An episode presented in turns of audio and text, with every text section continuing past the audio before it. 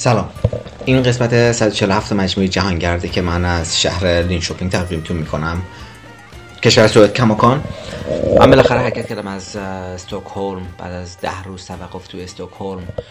خب قسمت قبل تا به اینجا رسیدیم که بحث اون دکتر پیش اومد و بحث داستانی که برای زانوی من به وجود اومده بود. در واقع به وجود نیومده بود وجود داشت و من تازه فهمیدم اون داستان رو و و خب باعثی که به فکر درمانش می شدم من دکتر به من گفته بود که بازی صبر کنم توی اونجا که با یه شرکتی که کفش رو اصلاح می‌کنه صحبت کنه تا ببینن که چیکار می‌تونن برام بکنن که کفش من اصلاح کنن.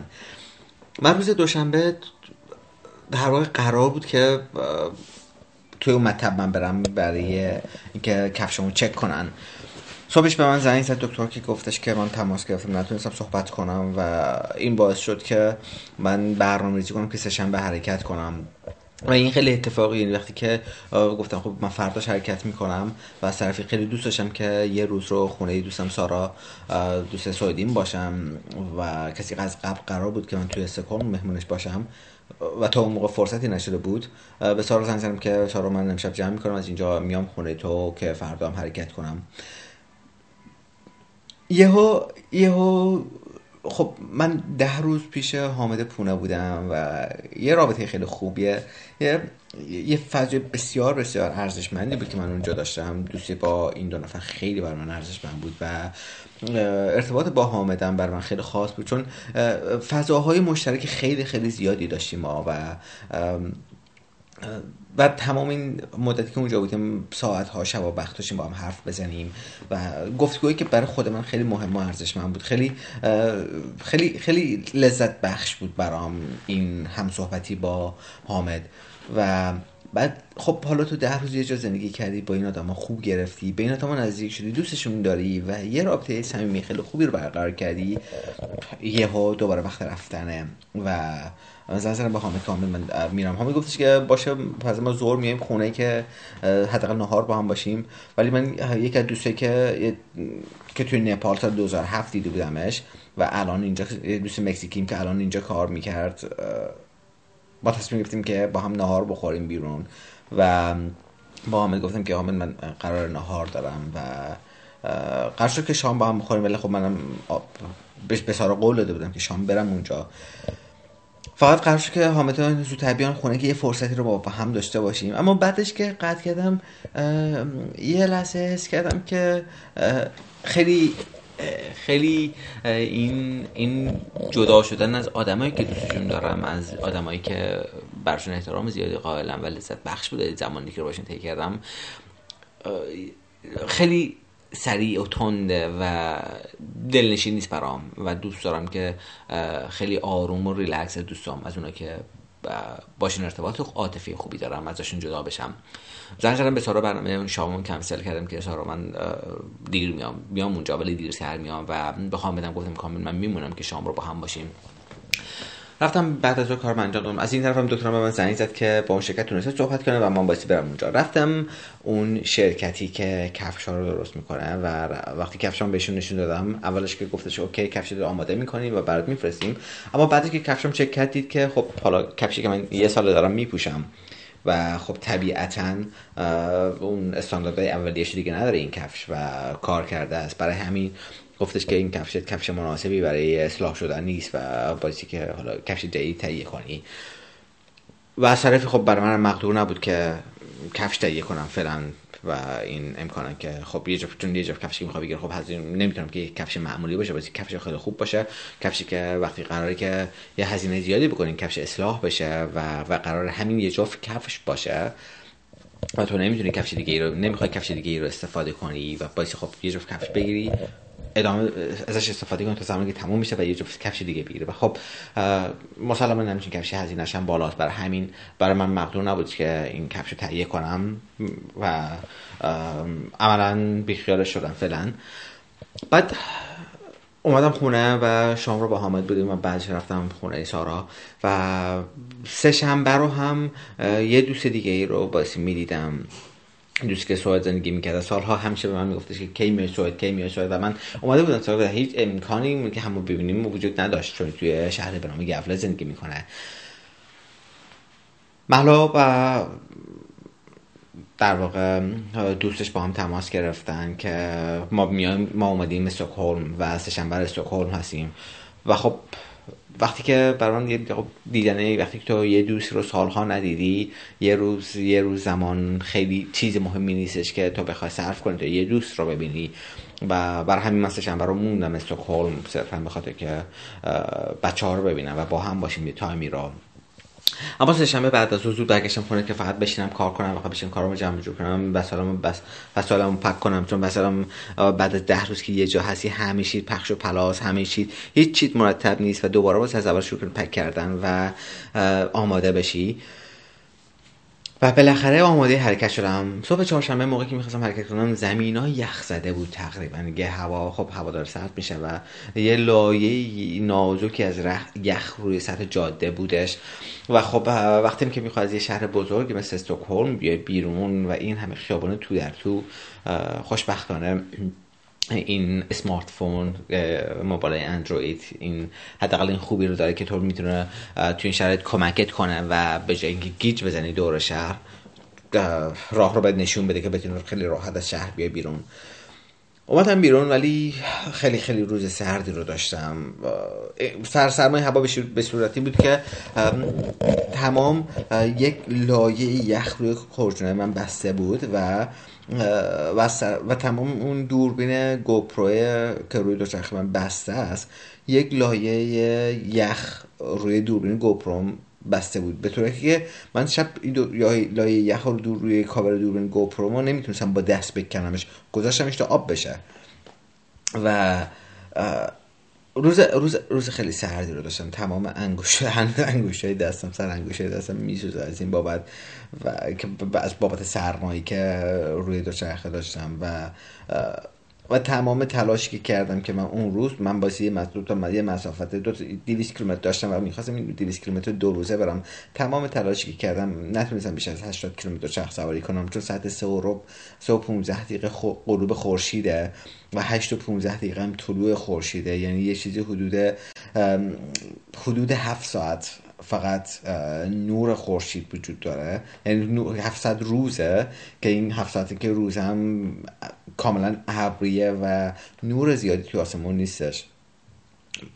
خب اون روز هم یه هوای مهالو مه خیلی خیلی قلیز و رطوبت هوا بسیار بالا بود. یعنی کاملا کاملا خیس بود. تمام لباس من خیس شده بود که و خیلی جالب بود که خیس می‌شد با با, با سرمای لایه یخی که روی لباست میبنده.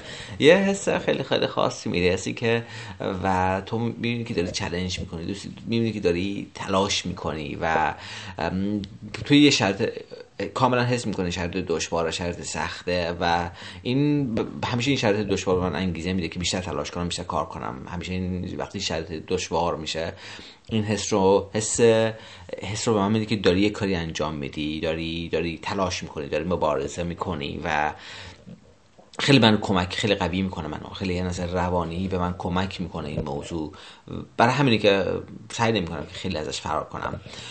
اون روز رو دم غروب می‌خواستم یه جای چادر بزنم رفتم یه جایی بود یه مزرعه بود یه مردی اونجا بود. گفتم که از دو تا سگ واقعا دیوونه داشت مرده بهش گفتم که جایی هستش که اینجا چادر بزنم زیر سقفی. گفتش که من فقط گاراژم هست ولی این سگای من خیلی خیلی دیوونن و از واقعا اذیت خواهند کرد.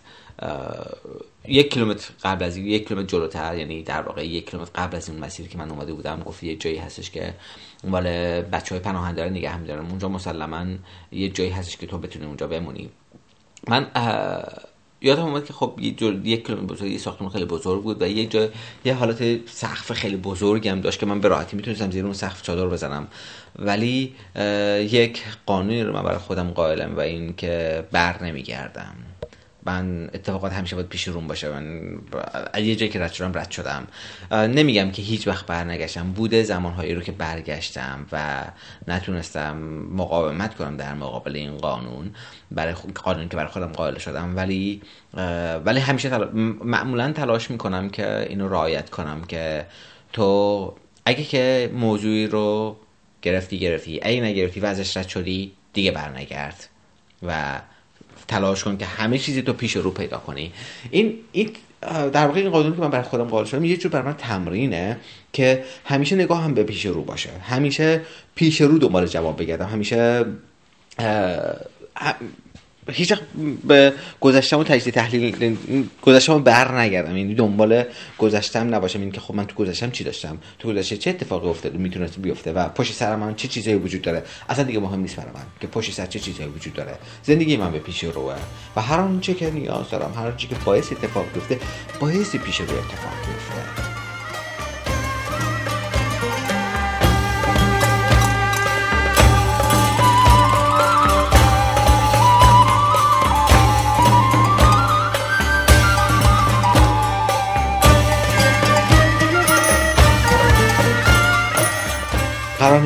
پشت سر من اتفاق بیفته چون من ازشون رد شدم دیگه.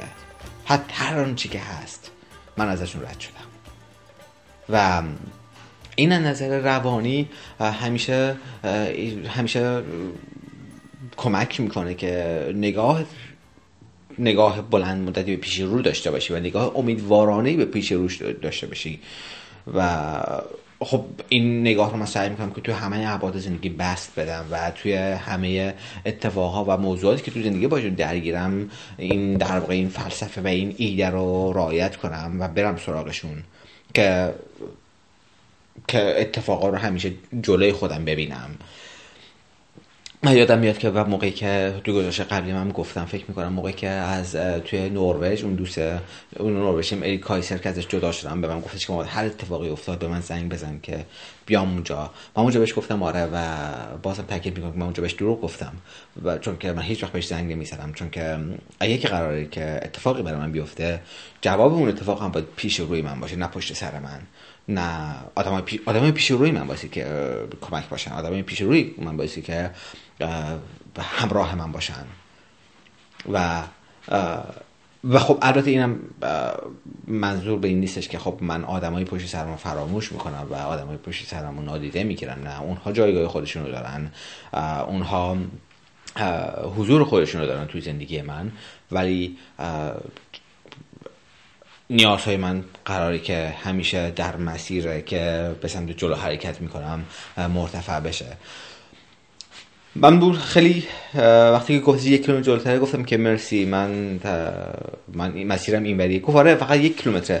بهش گفتم که آره ولی من هیچ وقت بر نمیگردم. گفت OK. خودت می‌دونی چیکار کنی. و حرکت کردم. یه دو کیلومتر جلوتر یه مزرعه بودش خالای خونه بودش و خونه ویلایی بودش. رفتم اونجا در زدم. یه پسر بچه‌ای اومد دم در. گفتم ببین پدر مادرت هستن. گفت نه من تنهام. گفتم که من می‌خوام یه جای چادر بزنم. می‌تونم این گوشه یه جای چادر بزنم. گفتش که OK برو. هر جایی که دلت می‌خواد چادر بزن. خیلی برام جالبه که بچه ده ساله اینقدر اعتماد به نفس داره که یه غریبه یه غریبه که مال اون کشور نیست یه غریبه که حتی خارجیه در خونشون در می‌زنه و میگه من می‌خوام تو حیات خونتون چادر بزنم. و این بچه ده ساله با این اعتماد به نفس میگه آره برو چادر بزن. و این بچه نمیگه که نمی‌دونم بذار از پدرم بپرسم بذار از مادرم بپرسم. نه میترسم. نه این کارو نکن. این اعتماد به نفس اون بچه خیلی بر من ارزشمند بود. و خب این هم ماحصل تربیتیه که توی و سیستم آموزشی که توی کشور سوئد دارن و و آدما با این اعتماد به نفس رشد می‌کنن و بزرگ میشن. و خب مسلما وقتی که توی ده سالگی اینقدر این آدم قوی و محکم حرف می‌زنه و با اعتماد به نفس برخورد می‌کنه. این آدم بزرگ بشه مسلما قرار نیستش که آینده نام آینده متوهم و نامعلومی داشته باشه. مسلما آینده خیلی خوبی خواهد داشت.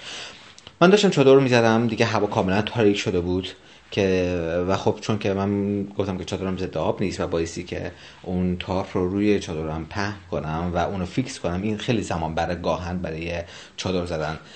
وقتی که این کار تقریبا دیگه کار چادر زدن من تقریبا در حال تموم شدن بود مامان اون بچه با دوچرخه اومد. اومد گفت گفتش که اینجا چی می‌خوای؟ گفتم که هیچی من سفر می‌کنم با دوچرخه و اینم وضعیتمه. من در خونتون در زدم که می‌خواستم چادر بزنم. از پسرتون اجازه گرفتم و پسرتون گفتش که OK برو چادر رو بزن. گفتش که اوه OK باشه. و رفتش. که من چادر زدم توی چادر نشسته نشسته که خانم اومد بیرون. گفتش که بیا برات چای آوردم که سرده و خب فکر می‌کنم یه چایی میچسبه یه چای برای من آورد و یه دونم ساندویچ برای من آورده بود. و دیگه من تو چادران بودم و دیگه اونا رو ندیدم و فردا صبح هم که می‌خواستم برم خونه نبودم. من فقط لیوانشون رو گذاشتم پشت در خونهشون و و ادامه دادم به دوچرخه سواری کردنم. وقتی که ادامه دادم به شخص سواری کردن اون روز یه روز هوای خیلی خیلی خوبی داشتم. البته هوای خیلی خوب یعنی که یه درجه بالای صفر یعنی که یخ زده نبودش. و آفتاب آفتاب شد. بعد از مدت های هوای آفتابی دیدم. یه هوای بسیار بسیار دلانگیز آفتابی. و ولی علیرغم که تمام تلاشی کردم باز نتونستم بیشتر از 80 خورده کیلومتر شخص سواری کنم. و ببخشید فکر می‌کنم که بیشتر از 80 خورده کیلومتر بود. الان که کیلومترمو چک می‌کنم فکر می‌کنم که شد 90 100 کیلومتر 98 کیلومتر شخص سواری کردم. 98 کیلومتر شخص سواری کردم اما هنوز 30 کیلومتر مونده بود به اون شهری که مقصد من برسم که هوا دیگه تاریک شد و من یک ساعت بود که توی شب داشتم دو شخص سواری می‌کردم. و بیشتر از اون واقعا هم خیلی سرد شده بود هم, که خطرناک بود که توی اونجا شب دو شرخ سواری کردن. و من فردا اون روز که در واقع امروز باشه رو استراحت داشتم و می‌خواستم که توی شهر لین شاپینگ باشم توی جایی که دوستی داشتم قرار بود که خب مدت های زیادی قرار بود که دوستمو ببینم قرار بود که برم پیشش و اونجا یه روز بمونم. برای همین دیدم که خب این سی کیلومتر رو من می‌تونم با قطار برم. رفتم توی ایستگاه راهن. و اومدم قطار اومدم اومدم سوارشم گفتن که دوچرخه مجاز نیست که سوار قطار کنی. بعد قطار بعدی اومد اونم گفت نه. اصلا به من گفتن که توی چیز نمی‌تونی که دوچرخه سوار قطار کنی که گویا این قانون تو سوئد که من خیلی خیلی مزخرفه که دوچرخه رو نمی‌تونی سوار قطار کنی. و خیلی خیلی پر درد سر این که چرا نباید دو چرخه بتونی توی قطار ببری؟ کما اینکه خب ما تو کشور خودمون خب همین بحثو داریم که دو چرخه رو نمی‌تونی توی قطار ببری. ولی وقتی که اینجا هستی و عادت می‌کنیم به سیستم قطار کشورهای مختلف و اینکه خیلی راحت این کار و خیلی عادی این کار و اینجا باش برخورد می‌کنی یه مقدار زیادی میشه واسط بعد اومدم بیرون که ببینم که اتوبوسی هستش اینجا اتوبوسی هستش بعد یه هو این ذهنم افتاد که ای من توی یک دونه کاور دوچرخه دارم توی کلاهام و خیلی جالبه که من دو روز پیش به اون کاور دوچرخه فکر می‌کردم و گفتم با خودم که این کاور رو من نیازی ندارم چرا با خودم راه میبرمش؟ من به این کاور احتیاجی ندارم. بعد یه هم یادم که اون کاور دوچرخه هستش خوشحال سری برگشتم رفتم دیدم که یه قطار حدود 15 دقیقه دیگه قطار بعدی حرکت می‌کنه سمت لیلی شوپینگ دویدم رفتم اونجا سری دو شخه‌مو باز کردم و گذاشتم تو اون کاوره و و خب بلیطم هنوز نگرفته بودم چون که واسه بلیط حتما با کارت بگیری و منم توی کارتم عملا پولی نبودش واسه که پول نقد پرداخت می‌کردم برای بلیطم واسه همین قطار اومد و من وسایل همه رو ریختم توی قطار. گفتم خب اون مامور چیز قطار که اومد بهش میگم که اینجوری و حالا بلیط توی خود قطار تهیه می‌کنم. دو شخم گذاشتم وسایلمو گذاشتم توی قطار رو خانمی که مسئول کنترل بلیط بودش اومدش و گفتم که من باید بلیط تهیه کنم. گفتش کار اونجا ماشین هستش. گفتم من با کارت نمی‌تونم تهیه کنم واسه پول بدم. گفتش که ولی ما پول قبول نمی‌کنیم. گفتم که خب میگه من چیکار کنم؟ گفت تو دو داری. همراه هستش که غیر قانونیه. بلیط هم نداری. خب من تو چیکار کنم؟ گفتم ببین دو چرخه من اولا که توی ساکه و هیچ حرفی روش نیست. دو چرخه زمان غیر مجازی که من همینجوری بیارمش توش. من دو چرخه گوشم توی ساک بسته بندی کردم و روی اون اصلا هیچ حرفی نمی‌تونی به من بزنی. خب من بلیتم وقتی کارت ندارم چیکار کنم؟ توی ایستگاه قطار هیچ چیزی نیست که من بتونم با, با, با در با با اسکناس بلیت بگیرم و توی قطارم شما این امکان رو ندارین و دفترم بسته است. خب من بس چیکار کنم الان؟ گفت خب نمی‌دونم منم نمی‌دونم با چیکار کنم. الان این چه وضعیتی چیکار باید بکنیم؟ بعد توی همین وضعیت اینجوری کرد که من امروز خیلی حالم خوبه. بی خیال اصلا نمی‌خواد پول بدی تو. بعد وقتی ما با این صحبت میگم یه خانمی گفتگوی ما رو شنید بلند شد اومد اینجا که که اگه که نمی‌تونه که مثلا چیز کنه من می‌تونم از کارتم با کارتم براش بلیت بگیرم و خب حالا این پولش رو به من بده. بعد و خب من گفتم خب این آدم خب خیلی منطقیه که این این پیشنهاد رو بپذیره. اما خیلی با بود که این خانم مسئول قطار گفتش که نه دیگه من امروز خیلی خیلی سرحالم و من فقط چشم پوشی می‌کنم. سفر خوبی داشته باشی و رفتش. خیلی خیلی برای من با بود که توی سوئد توی یک کشور با این با این شرایط و آدما آدما چقدر چقدر متفاوت برخورد می‌کنن. و و من اینجا یه لحظه با خودم از دست خودم ناراحت شدم که چون وقتی دو تا قطار اولی به من گفتن که تو نمی‌تونی دو چرخه سوار قطار کنی من ناراحت شدم. اینجا عصبانی شدم و اصلا شاکی شدم که این چه وضعیتی چرا نمی‌ذاری من دو چرخه بیام تو قطار؟ و یعنی با عصبانیت جواب اون آدم رو دادم مسئول قطار رو که و اینجا که وقتی اتفاق افتاد یه جوری میگم اون احساس شرمندگی بهم دست داشت که تو نباید عصبانی میشید اونها اونها در واقع جلوی تو رو گرفتن تا تو با این اتفاق برخورد کنی و تو با یک در واقع با یک داستان دیگه روبرو بشی با یک لطف دیگه روبرو بشی با یک احساس خوب دیگه روبرو بشی و تو می‌تونی خب اونجا خیلی نرمال سوار اون قطار بشی اونا بهت بگن اوکی مسئله نیست تو چرخت بیار تو پولتو بدی و اما اما این داستان اتفاق نمیافتاد و مرور این خاطره ها مرور این تجربه همیشه به من کمک می‌کنه که در امتداد مسیرم وقتی یه نفر جلوی من می‌گیره وقتی با یک مشکلی برخورد می‌کنم سعی کنم کنترل کنترل داشته باشم و ناراحت نشم و سواری داشتم و مطمئن باشم که خب قراره که اتفاق خوب پشتش بیفته و این موضوع که خیلی وقت سعی می‌کنم همیشه سعی می‌کنم که رعایت کنم اما خب خیلی وقتا فراموش می‌کنم و یه تمرین مداومی که توی زندگی باید داشته باشم که این اینو همیشه مد نظرم داشته باشم که آرامش خودم حفظ کنم. همیشه اتفاق خوب پشت سر من هستش جلوی من هستش.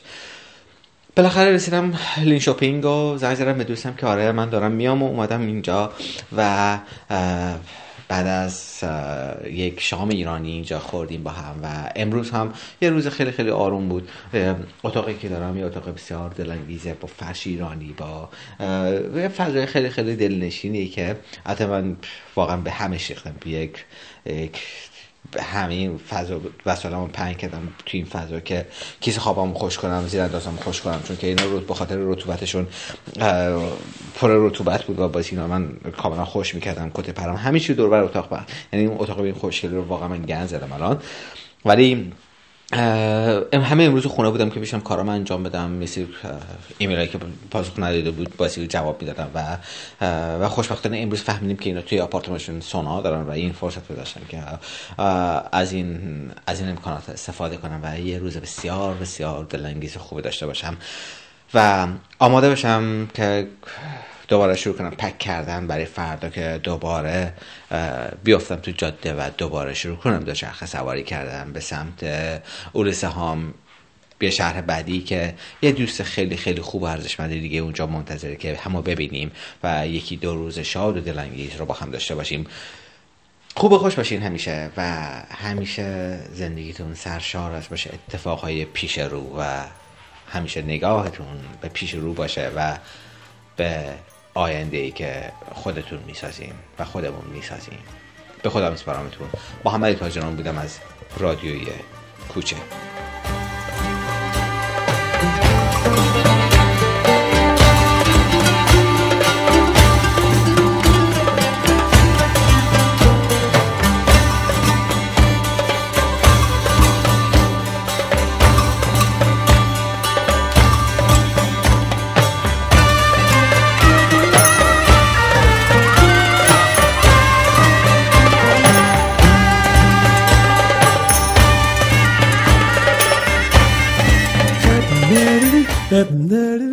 کوچن در پی هر کوچه. چهار سال همراهی با رهگذران کوچه. اعتبار ما هم قدمی با شماست. رادیو کوچه.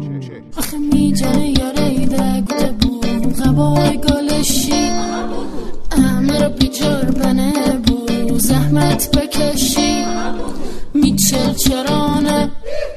میچل چرانه امشوشی شی می‌خونه؟